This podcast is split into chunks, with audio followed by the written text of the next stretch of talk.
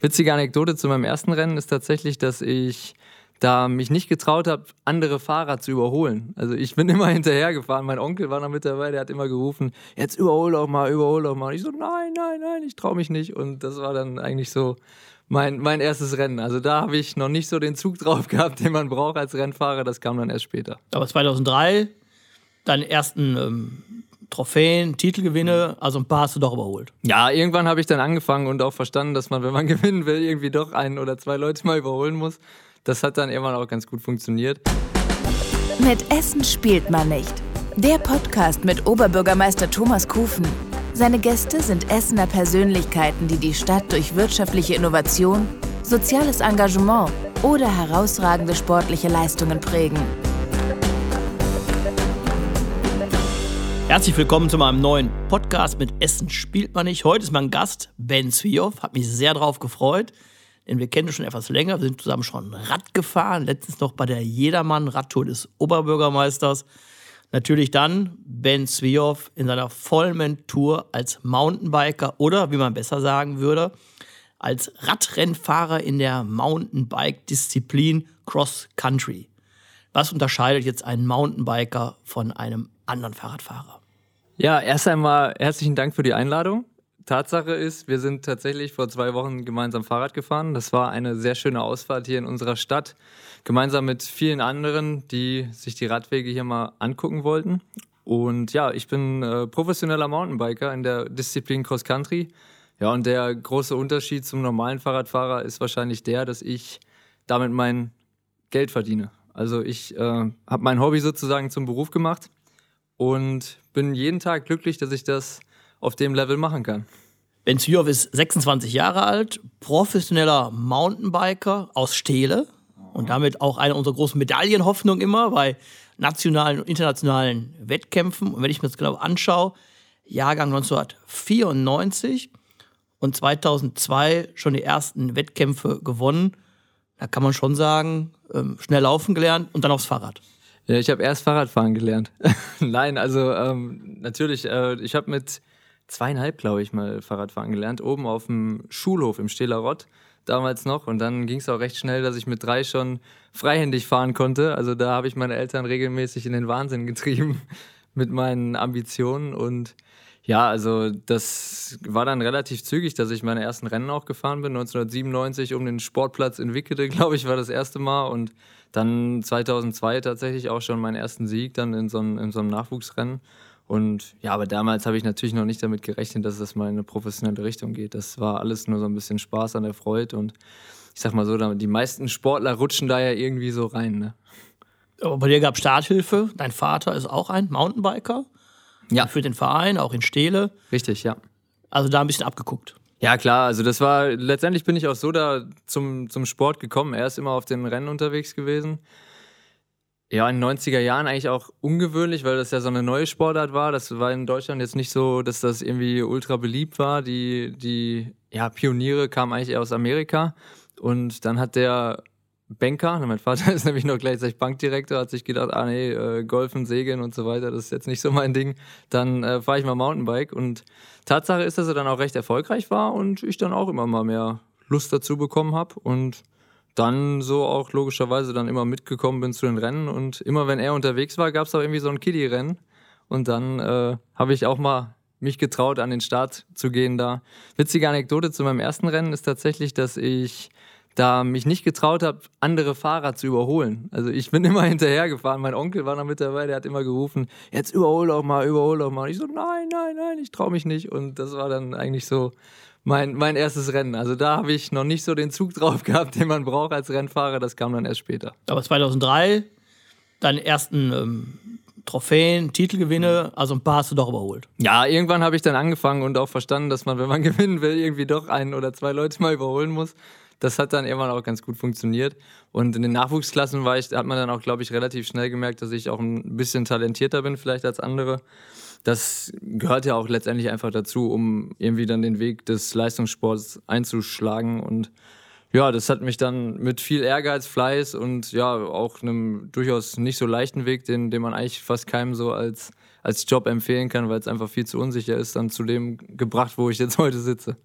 Ich spreche es trotzdem nochmal an, es gibt nicht nur den professionellen Mountainbiker, es gibt auch den Studenten Ben Zwiehoff. Ja, selbstverständlich. Ich studiere seit geraumer Zeit Jura noch. Ähm, das ist allerdings jetzt aufgrund äh, der terminlichen Schwierigkeiten mit dem Sport ähm, eher nebensächlich. Allerdings äh, versuche ich da natürlich auch nach wie vor meinen Abschluss anzustreben und irgendwann damit auch mal fertig zu sein. Die Stelle werden deine Eltern sehr gerne hören heute. Ja, ich hoffe es. Äh, meine Mama vor allem. Mein Papa ist da entspannter. Meine Mutter, die liegt mir seit Jahren in den Ohren. Mach doch mal was. Also zu Recht muss ich sagen, der Mountainbike ist eine tolle Sportart, professionell, aber irgendwann Klar. muss man auch die Abbiegung finden Ja. in dem Beruf oder was anderes machen. Auf jeden Fall. Also, wobei ich da auch noch nicht genau weiß, was ich machen möchte. Also, da muss ich mir noch mal zwei, drei Nächte, glaube ich, äh, Gedanken drüber machen. Beim Mountainbiken denkt man natürlich sofort an, an Berge, Mountain, ist klar. Jetzt haben wir ähm, Behalden im Ruhrgebiet und in Essen. Ähm, wo sind die schönsten Strecken für die Mountainbiker hier bei uns in der Region? Ja, also letztendlich ist es ja so, die Halden sind natürlich extrem cool und vor allen Dingen auch, natürlich muss man immer als Mountainbiker gucken, dass man ja das Ganze auch legal betreibt. Ich äh, bin nebenbei auch noch äh, Botschafter fürs Radrevier Ruhr. Ähm, die kümmern sich sozusagen um die ganze Vermarktung der Radwege hier im Ruhrgebiet und natürlich auch der Mountainbike-Strecken. Und wir haben leider in Essen jetzt außer unserem Vereinsgelände noch keine legale, richtig angelegte Mountainbike-Strecke. Wir sind gerade drauf und dran, uns da so ein bisschen drum zu kümmern, auch mit dem RVR gemeinsam. Und ja, letztendlich muss man sagen, schön ist es äh, in Essen eigentlich überall. Äh, am Baldener See, die Radwege sind natürlich klasse. In, in den Wäldern, auf den Wanderwegen kann man durchaus auch fahren. Allerdings muss man da auch schauen, dass man natürlich Rücksicht nimmt auf Wanderer, Hundebesitzer und so weiter aufpasst. Also da nicht an einem überfüllten Wochenende am besten fahren und Ansonsten fahre ich halt sehr gerne auch auf der Schurenbachhalde oder ja auch mal Richtung äh, Kanal im Essener Norden. Da ist, unsere Stadt ist da, was, was das angeht, wirklich vielfältig und da kann man mittlerweile auch, finde ich, ziemlich gut Fahrrad fahren. Also haben wir vor zwei Wochen ja gemeinsam auch noch erlebt. Ähm, und ja, so wie, wie du das auch schon sagtest, es ist ja letztendlich auch schon die Jahre vorher immer so gewesen, dass wir mal in den Süden gefahren sind, mal in den Osten, jetzt, in, äh, jetzt sind wir in den Osten gefahren, ne? Osten so. Und mal in den Norden, mal in Westen. Und da, daran sieht man, glaube ich, ganz gut, dass man in Essen halt einfach vom Zentrum aus super gut äh, alle Radwege in alle Richtungen nehmen kann und dann ja, schöne Ecken von Essen sieht. Genau, und der Regionalverband Ruhr hat ja jetzt nochmal eine Förderung bekommen, 200.000 Euro vom Land Nordrhein-Westfalen, um genau eine Mountainbike-Strecke rund um die Schurenbachhalde äh, aufzunehmen. Sicherlich auch dein Verdienst, Wegbereiter, um eine legale Strecke zu haben. Ja. Denn auch beim Mountainbiken gilt Rücksicht. Aber vor allen Dingen habt ihr ein ganz tolles Vereinsgelände. Und was ist das Besondere? Da kann man eben auch bestimmte, ähm, wie heißt das? Ja, für alle möglichen Sachen eigentlich. Also kann man so Techniktraining Deluxe machen bei uns. Also wir haben äh, von den kleinsten Hindernissen für die kleinen Kinder Bis zur zu Sprungschanze. Den, bis zur Sprungschanze für die erfahrenen Dirtjumper alles dabei. Also das ist in den letzten Jahren auch extrem gewachsen. Wir haben uns ja tatsächlich auch auf unserem Vereinsgelände damals kennengelernt. Das war, als ich 2015 Europameister geworden bin und du noch im Wahlkampf warst. Da haben wir uns quasi dann ähm, auf, auf dieser Ehrung da zum Europameistertitel kennengelernt. Und da sah es noch ein bisschen anders aus, wenn du dich erinnerst, als jetzt heute. Und da ist halt viel mit, mit Manpower und natürlich auch ähm, ja, quasi unter der, der Führung meines Vaters da viel entstanden. Und ich glaube, da können wir auch zu Recht stolz drauf sein. Das ist Verein. der MSV. MSV Essen-Stehle, genau. Ja. Und das ist wirklich ein Verein, wo der Zusammenhalt sehr gelebt wird, weil alle mit anpacken und auch die Familienangehörigen da wirklich mit eingebunden werden und da wirklich an der Wolfskuhle Ja. viel entstanden ist mit viel Herzblut, aber auch Eigenarbeit und wirklich ein ganz toller Parcours entstanden ist, wie du schon sagtest, von den Kleinen bis zu den Großen. Ich glaube, sowas gibt es im ganzen Ruhrgebiet kein zweites Mal. Ne, ich glaube, das gibt es auch in Deutschland gar nicht so oft. Also wir sind da als Verein wirklich, wirklich Vorreiter und ich glaube, dass, dass das letztendlich auch einmalig ist, dass so viele und eigentlich nah, nahezu alle mit anpacken. Also es ist natürlich lebt so ein Verein von den Ehrenamtlern, natürlich lebt so ein Verein auch von den, von den Eltern, die den, bei den Kindern halt sagen, okay, wir engagieren uns.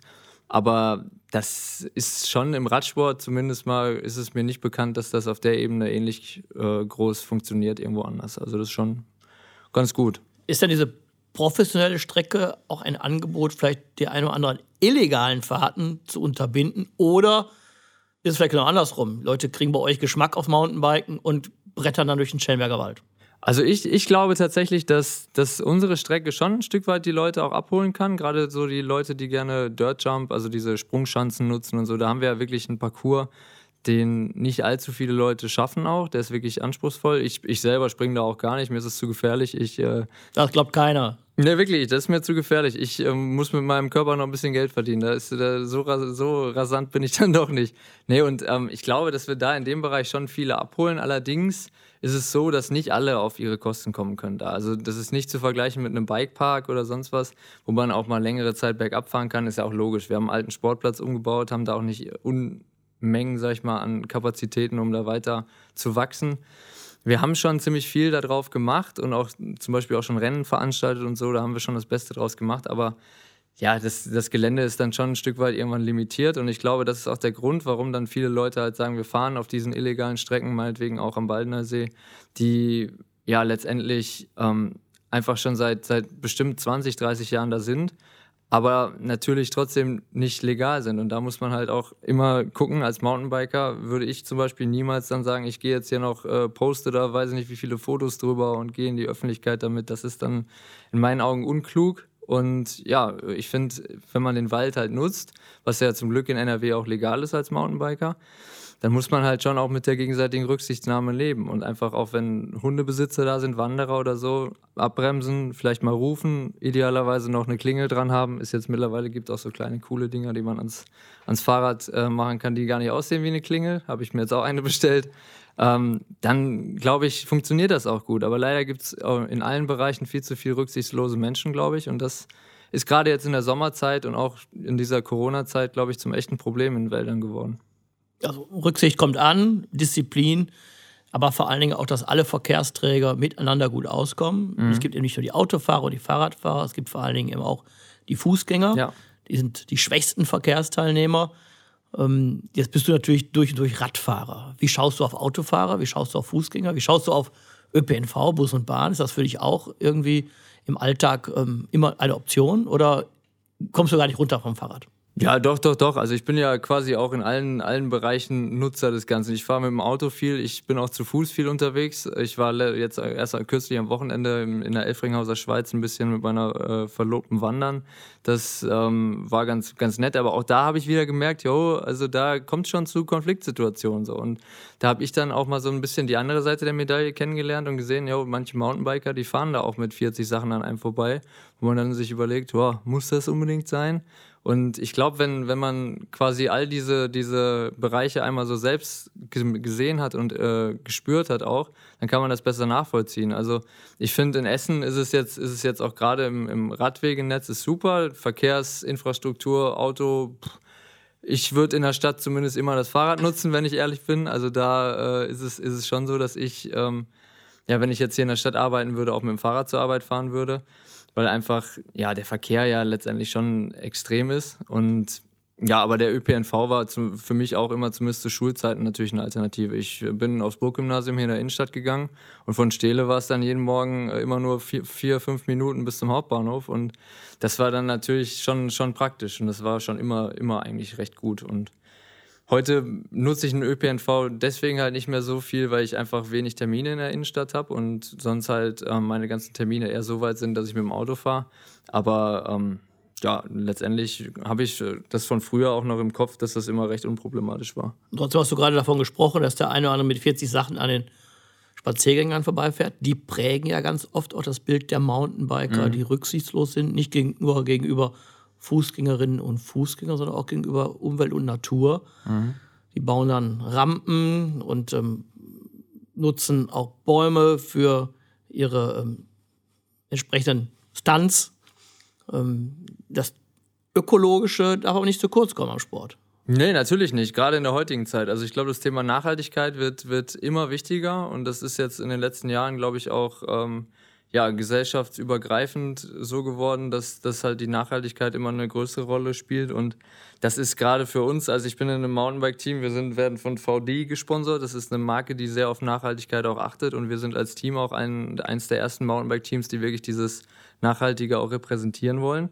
Und das finde ich dann natürlich, also muss man da, so muss man den Sport auch letztendlich leben, dass man sagt, yo, ich äh, greife halt auf vielleicht Angebote, die professionell erstellt wurden, auf legale Möglichkeiten zurück und ja, grab jetzt nicht den Wald in Eigenregie um.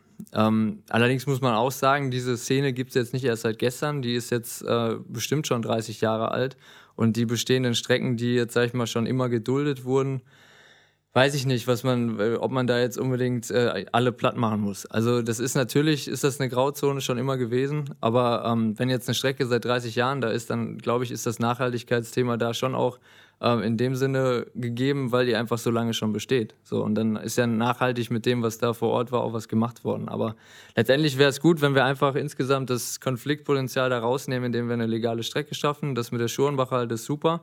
Und ich glaube, da ist dann auch das Thema Nachhaltigkeit gegeben. Also das wäre, glaube ich, für alle Beteiligten einfach das Beste. Wir sitzen jetzt hier im Sommer 2020. Das Stichwort Corona ist sogar schon gefallen. Es hat ja Menschen noch zusätzlich mehr aufs Rad gebracht. Die einen, weil sie Bus und Bahn meiden wollten oder eben, weil es auch gar keine, nicht so viele andere Möglichkeiten gab, sich überhaupt zu betätigen. Also das Rad ist durchaus ein Gewinner der Corona-Krise. Mhm. Für dich hat sich das Jahr allerdings nochmal ganz anders verschoben, denn Anfang des Jahres hast du noch von Olympia in Tokio geträumt und das sah auch alles super aus. Ja, ich, ich träume ja immer noch davon. Es ist ja zum Glück erstmal nur verschoben, obwohl ich heute schon wieder gelesen habe, die Japaner, die sind mehrheitlich gegen die Spiele, aber bisher ist ja alles noch im grünen Rahmen. Ähm, ja, es ist, es ist so, dass die, die Bike-Industrie sicherlich davon profitiert hat, von Corona. Man spürt das auch tatsächlich beim täglichen Training. Also es sind wesentlich mehr Leute mit dem Fahrrad unterwegs, es sind wesentlich mehr Mountainbiker auch unterwegs. Und das ist natürlich für uns als, als ja, Profiteure dieser Industrie auch jetzt nicht unbedingt schlecht. Allerdings muss man auch überlegen, jetzt, wenn diese ganzen Sportevents für uns halt ausfallen, ob das letztendlich auch bei uns ankommt, dieser, dieser Gewinn, oder ob die Bikefirmen nicht sagen, ja, wir machen hier, ähm, ja, wir machen Sponsoring äh, nur dann quasi, wenn auch dann entsprechender Gegenwert ist. Und dadurch, dass keine Rennen sind, äh, ist der jetzt nicht gegeben. Und ja, es ist sicherlich keine einfache Zeit. Es ist spannend. Es bleibt auch spannend, glaube ich, bis, bis Olympia nächstes Jahr. Und ich bin nach wie vor auch der festen Überzeugung, dass ich das schaffen kann und da, dass ich da auf einem guten Weg bin. Ich war von Anfang an dieses Jahr, wie du sagtest, auch schon auf einem guten Weg. Die ersten Rennen liefen super. Letztendlich wurde mir dieses Jahr natürlich ein Stück weit die Chance genommen, das zu zeigen auch, dass ich quasi mehr oder weniger der beste deutsche Mountainbiker bin aber aufgeschoben ist ja nicht aufgehoben. Und die Punkte, die du dieses Jahr gesammelt hast, werden übertragen auf nächstes Jahr oder fangen alle wieder neu an und die Jüngeren haben da vielleicht mehr Chancen als diejenigen, die schon ein bisschen älter geworden sind? Ja, ich, ich weiß es gar nicht. Also die, da, da gibt es, glaube ich, noch keine einheitliche Regelung. Ich glaube tatsächlich, dass die, der Weltverband das so machen wird. Die Weltrangliste ist im März eingefroren worden und die wird dann quasi, schätze ich mal, nächstes Jahr im März wieder aufgemacht, wenn alles wieder das gut für dich. ist. Das wäre gut, weil ich bin aktuell so äh, quasi auf der besten Platzierung, die ich jemals hatte. Und wenn da jetzt keine Punkte verfallen würden, wäre das natürlich super für mich, weil ähm, ja, ich jetzt schon sehr lange für diese Punkte auch gearbeitet habe. Und es wäre insofern schade, wenn die jetzt verloren gehen würden, aber ich, ich bin da recht zuversichtlich, dass das auch so weitergeht. Jetzt hatte ich schon mal bei meinem Podcast hier Damian Wehrling, ein Schwimmer, ein Top-Schwimmer. Was macht der? Der spielt Fußball und verknackt sich den Fuß. Das heißt, Nicht gut. Das heißt, du hast gerade schon gesagt, man muss auf den Körper aufpassen. Auf jeden Fall. Denn Mountainbike ist auch gefährlich. Ja, klar. Also da passieren oft genug schlimme Stürze. Also da. Äh, Mountainbike ist in dem Sinne halt gefährlich, weil die meisten Stürze nicht bei so hohen Geschwindigkeiten passieren, sondern wenn man tendenziell ein bisschen langsamer ist. Das heißt, man schlägt immer gleich so relativ stumpf in den Boden ein und das äh, hinterlässt dann doch mehr als nur Schürfwunden. Und da muss man schon auch aufpassen. Also das kann schnell nach hinten losgehen. Also wer dich verfolgt auf Facebook und Instagram, der sieht auch regelmäßig Bilder mit blutenden Knien und aufgeschlagenen Armen, das sieht schon dramatisch aus. Das tut auch weh, oder? Ja, auf jeden Fall. Ja, klar, das äh, gehört dazu. Und das, ja, ich, ich verheimliche das ja auch nicht. Also, das ist so ein Stück weit, der Sport lebt ja von Emotionen. Und wenn man dann äh, zum Beispiel dieses Jahr auf Lanzarote beim Etappenrennen den einen Tag wieder vom Rad geschossen wird und am nächsten Tag fast die Etappe gewinnt, dann ist das halt so, ein, so eine Achterbahn, die man den, den Fans dann auch natürlich mitgeben will. Ne? Bei unserer Jedermann-Radtour hast du gesprochen mit Max Starr, mhm. ist mitgefahren. Er ist auch Radfahrer gewesen, deutscher Meister siebenfach. Und dann kommt man sehr schnell auch über die ganzen äh, kaputten, verwackten Beine und eben die Tipps, wie man dann die kleinen Steinchen da wieder rausschrubbt. Ja, ja, tatsächlich. Max habe ich da das erste Mal kennengelernt. Eigentlich schade, dass wir uns nicht eher kennengelernt haben. Ich habe äh, übrigens auch noch schöne Grüße von ihm, hat er mir noch extra gesagt, soll ich ausrichten. Ähm, der, ja, der, der Max hat mir noch ganz gute Tipps auch äh, gegeben, weil er natürlich wahnsinnig viel Erfahrung im Straßenbereich auch hat und ähm, mich das einfach interessiert hat. Und ja, was die, die Wunden angeht, da hilft es immer eigentlich nur, das ist bei uns beiden relativ klar, die gute alte Drahtbürste dann, gerade bei den Schürfwunden. Also wenn man da den ganzen Dreck drin hat, muss man leider unter der Dusche dann mal in den sauren Apfel beißen und mit der Drahtbürste alles nochmal schön aufschrubben, dass das Blut quasi den Dreck rauswischt. Das ich ich habe das ja für ein Fake gehalten. Aber das ist wirklich so. Ich stelle in die Dusche so, ja, ja. und da kommt die Drahtbürste. Ja. Und das tut doch total weh. Das, das tut, mehr weh als der Sturz. Tut, tut mehr weh als der Sturz, ja. Aber danach ist dann der Vorteil, dass es relativ schnell verheilt. Und leider Gottes ist es ja bei uns im Sport auch so bei Verletzungen, dass man nicht unbedingt immer das therapeutisch Beste machen muss, sondern das therapeutisch Schnellste. Und um möglichst schnell wieder fit zu sein. Und das ist halt in dem Fall leider die Drahtbürste. Ich weiß nicht, ob wir das drin lassen beim Podcast. Es ist ja alles pädagogisch hochbedenklich, was du hier vorträgst. Aber ich glaube, jeder wird es einordnen können. Ja, ach, also das muss man als Kind ja nicht unbedingt nachmachen. Ich sage ja, also das im Leistungssport äh, kommt es ja darauf an, schnell wieder auf dem Fahrrad zu sitzen. Ich glaube, man kann das auch besser verheilen lassen, wenn man sich ein bisschen mehr Zeit lässt und die Drahtbürste im Schrank lässt. Okay, und früher hat die Mutter gemacht. Nee, tatsächlich nicht. Also das, ich glaube, äh, das war schon immer so, dass irgendwie da, äh, wenn war es mein Vater, der ist da, was das angeht, überhaupt nicht zimperlich. Also der ist da äh, eher so von der Sorte, komm, gib mal her das Knie, ich mach das mal eben. Und ja, aber ich glaube tatsächlich, dass ich mich immer eigentlich selber um die ganzen Wunden auch gekümmert habe. Das, das Verbinden hinterher hat meine Mutter immer gemacht. Das kann sie gut. also. Okay, also man muss immer auf die, auf die Beine und auf die Arme der Sportler achten, dann weiß man, welche Sportart Fall. sie machen. Ja. Und bei den ähm, Radrennfahrern, da ist auf jeden Fall die Drahtbürste immer. Die ist, spielt eine große Rolle. Im Einsatz. Ähm, wir haben ganz kurz gerade über das Burggymnasium gesprochen. Mhm. Und da haben wir uns auch getroffen. Da hast du eine Patenschaft übernommen. Ja, wir haben uns dieses Jahr schon oft getroffen. Das ist eigentlich ein gutes Zeichen. 2020 war ein gutes Jahr in dem Sinne, dass wir uns so oft gesehen haben. Ja, ich bin ähm, seit diesem Jahr äh, quasi da der Pate für die Schule gegen Rassismus. Und da geht es äh, natürlich darum, dass halt einfach Rassismus in der Schule nichts zu suchen hat. Und ja, ich wurde da von der Schülervertretung halt als ehemaliger Burgschüler gefragt, ob ich da die Patenschaft für übernehme. Und da habe ich mich nicht zweimal fragen lassen. So, bei sowas bin ich eigentlich immer dabei und ich bin da, da mussten sie mich eigentlich auch gar nicht fragen. Ich habe mich da geehrt gefühlt, war total happy, dass die mich dafür quasi vorgeschlagen haben und ja, mir macht das dann auch Spaß, einfach so ein Stück weit was zurückgeben zu können, weil die Schule mich damals auch immer gut unterstützt hat im Sport. Also das war nie ein Problem, wenn ich mal äh, ins Trainingslager musste und dann mal zwei Wochen aus der Schule raus war und habe mein Abi ja zum Glück trotzdem sehr gut geschafft. Also da muss man dem Burggymnasium doch mal ein Lob aussprechen. Und deswegen also Lob muss man auf jeden Fall, weil die Auszeichnung Schule gegen Rassismus und für Zivilcourage ist ja ein Preis, der nur dann verliehen wird, wenn wirklich eine große Anzahl der Schülerinnen und Schüler mhm. selber dafür votet, bestimmt, dieses Etikett, diese Auszeichnung haben zu wollen.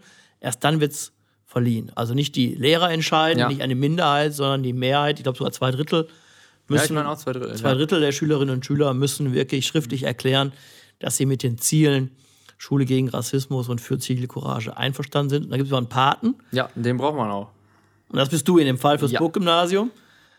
Und das ist auch für einen Sportler ist ähm, Rassismus kein Problem, weil da geht es um den Sport und da ist, glaube ich, egal, wo die Hautfarbe und welche Klar. Religion und. Ja. Ja, logisch. Also wir, ich meine, wir reisen seit, seit äh, zig Jahren immer um die Welt und lernen neue Kulturen kennen und neue Menschen auch.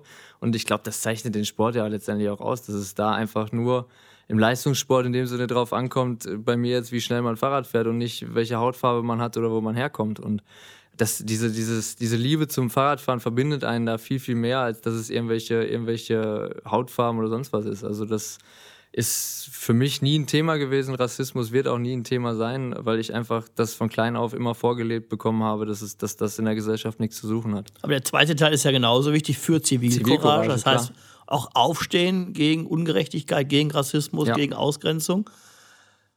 Oder auch im Wald zu sagen, hey, langsam fahren. Ja, klar, das, das gehört auch dazu, da, dass, dass man da seine Stimme dann auch erhebt, wenn man sieht, hey, ein Mountainbiker brettert da mit 50 runter. Ähm, muss man dann vielleicht als Profi, so wie ich, äh, auch einfach mal sagen, hey, yo, das geht nicht, Leute. Ähm, lasst uns doch gemeinsam Rücksicht nehmen und ja, den Wald gemeinsam nutzen mit allen anderen und nicht äh, hier irgendwelche Ego-Shows abziehen. Wann, wann, hast du gemerkt, dass du sowohl im Verein, in Stede, als auch jetzt beim Burggymnasium, dass du trotz deines jungen Alters für viele schon ein Vorbild bist? Ja, das, das kommt, also so richtig merken tut man das, finde ich gar nicht. Also das, man, man lebt das, also ich bin da so, so ein Stück weit einfach auch ähm, jemand, der das gerne macht. Also ich finde das toll, sozusagen da im Mittelpunkt auch zu stehen, das macht mir Spaß. Aber ich bin immer so, für mich war das nie so real, dass ich irgendwie dachte, wow, die Kids, die gucken jetzt zu mir hoch und denken, oh, der Ben, der ist aber ähm, Vorbild für uns. Das war für mich äh, anfangs auch schwer zu verstehen, als ich Profi geworden bin, dass dann wirklich auch diese Vorbildfunktion dann, dann da war. Für mich ist es auch immer noch komisch heute, wenn auf dem Rennen irgendwelche Kinder Fotos mit mir machen wollen. Das ist, ist, wird wahrscheinlich auch nie Alltag werden, aber ich glaube, das, das ist, gehört dann auch einfach zu meiner Persönlichkeit so dazu. Und deswegen bin ich, glaube ich, auch so der, der Radsportler zum Anfassen, der ich bin, weil letztendlich, ähm, wenn das nicht zur, quasi zur Gewohnheit oder selbstverständlich wird, dann ja, kann man den Leuten auch viel mehr zurückgeben. Was wären erstmal staunen, wenn der Radrennprofi am Ende auch einen Uni-Abschluss hat. Ja, das, dann, dann dürfen die Leute auch zu Recht Fotos mit mir machen. Vorher auch schon. Ähm, Olympische Spiele haben wir angesprochen. Nächstes Jahr dann Tokio. Wir freuen uns drauf. Essen Athletinnen und Athleten gehen an den Start. Allein die Teilnahme ist schon was ganz Großes. Dann ist man schon Olympionik. Ja. Und vielleicht auch irgendwann ein Rhein und Ruhr 2032. Wie alt bist du da schon mal durchgerechnet? Ja, wir haben, ich habe tatsächlich mit dem Stefan Settelmeier letztens darüber gesprochen, mit Horst Melzer. Ähm, Unsere Olympiabotschafter, die, genau. Genau, und die ähm, haben auch schon gefragt, hey Ben, kannst du noch, kannst du noch, bist du noch äh, im richtigen Alter da? Und ja, ich kann alle beruhigen, ich wäre noch im richtigen Alter.